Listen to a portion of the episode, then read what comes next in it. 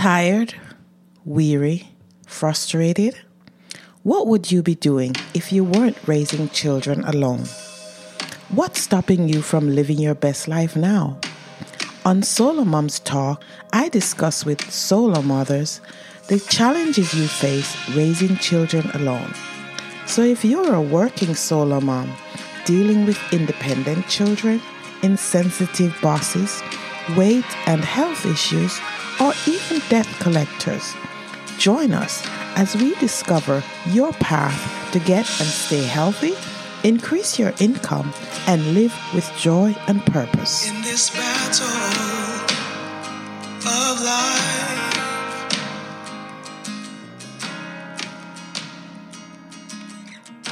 it's hard to keep your head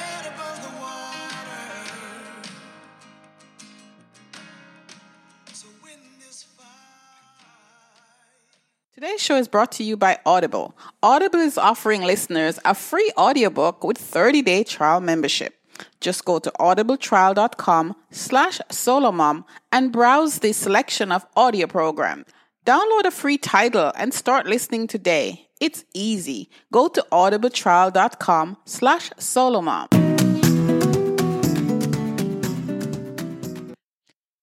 You know, a lot of the women, moms, solo moms I interview on this podcast mention that they become solo mom after they they've been in a relationship or they're married young, really young, teenagers or you know, early 20s.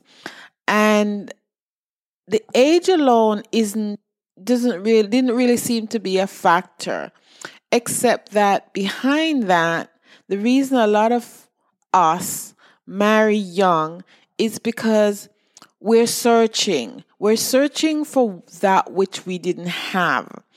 And a lot of times it's um love not sex but love because as children we were neglected. As children we weren't listened to. As children we were abandoned as children, we were abused, sometimes brutally. And so we spend our lives, our early years, looking, searching for that love, that connection. And if we believe scripture, we can see that because we're created in God's image, it's a natural thing. God sought out Adam so he could have fellowship with Adam and Eve and and, and talk to them and, and and communicate with them. Because that's and that was a need in God for the people he made. And it's still the same today. But there is also another need in that we are made to to connect with a soul another soul. People call it the soulmate. But when we yearn for that person and we're a whole person ourselves i we, we tend to connect with the person that we end up with a wholesome relationship with. And it's not necessarily that life is perfect. It's just that you you have that foundation to build on. But when you are broken, when that connection, that that life is broken because you you you're you're a product of dysfunction. It it's very very difficult to start and maintain a a, a good relationship with a man when you you're looking for something that he can't provide. Or you're looking for something he doesn't even know he's supposed to be giving you? And i'm speaking from experience because i got married at 20 and like a lot of you i was looking for home. I was looking for family. I was looking for that love that i thought that parents gave to their kid. And i figured that if i had my own family, then I would have that love. So I had all these unresolved trauma from from my childhood, abandonment, you know, a lack of parental supervision. My heart was yearning for love. My granddad died when I was 12. He was the only parent I knew. And so I kept looking, looking for love. And, you know, it's it's unfair. It's unfair to you because you are not getting what you need. You think you are by marrying this person but it's it's not what you need at that time. We need to heal that brokenness. We need to come to terms with you know parental abandonment. We need to to to get healing from the trauma of physical and mental abuse, from sexual abuse. We need to process all of that before we enter relationships. Because if we don't, we're always going to end up in in these stories.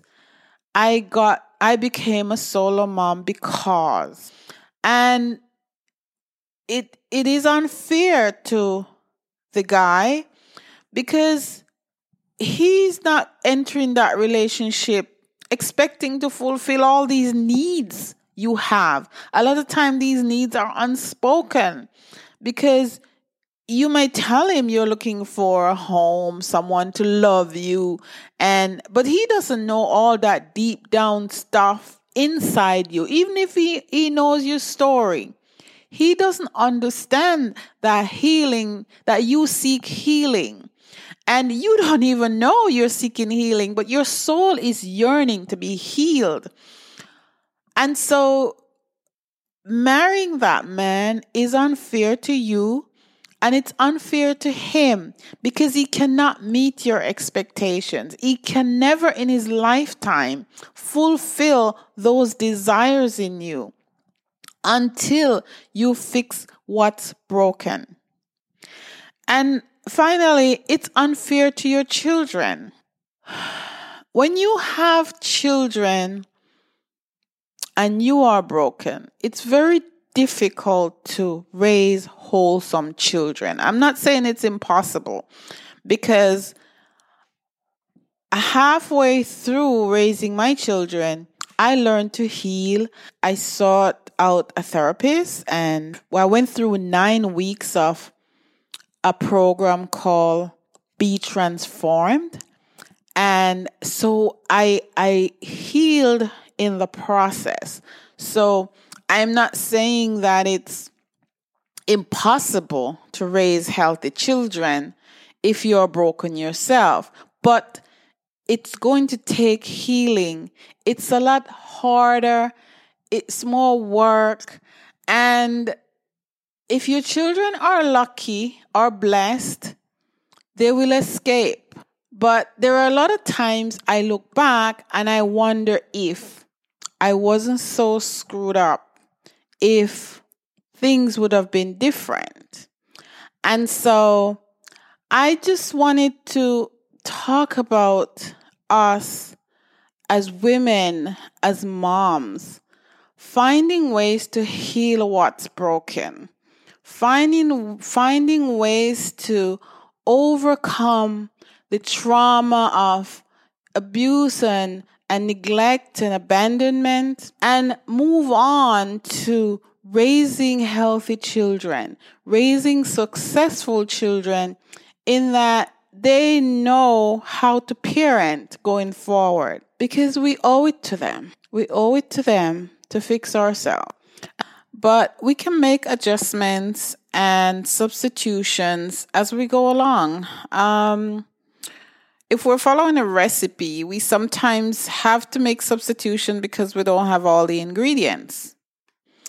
And if we make the right substitution, we can still come out with a good product. So fix what is broken so you can become a better person, a better parent, and a better partner. Before I go, I'd like to share a quote by Michelle Obama.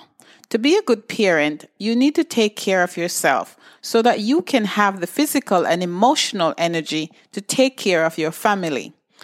One way to take care of yourself is to take a break from your busy life and connect with someone.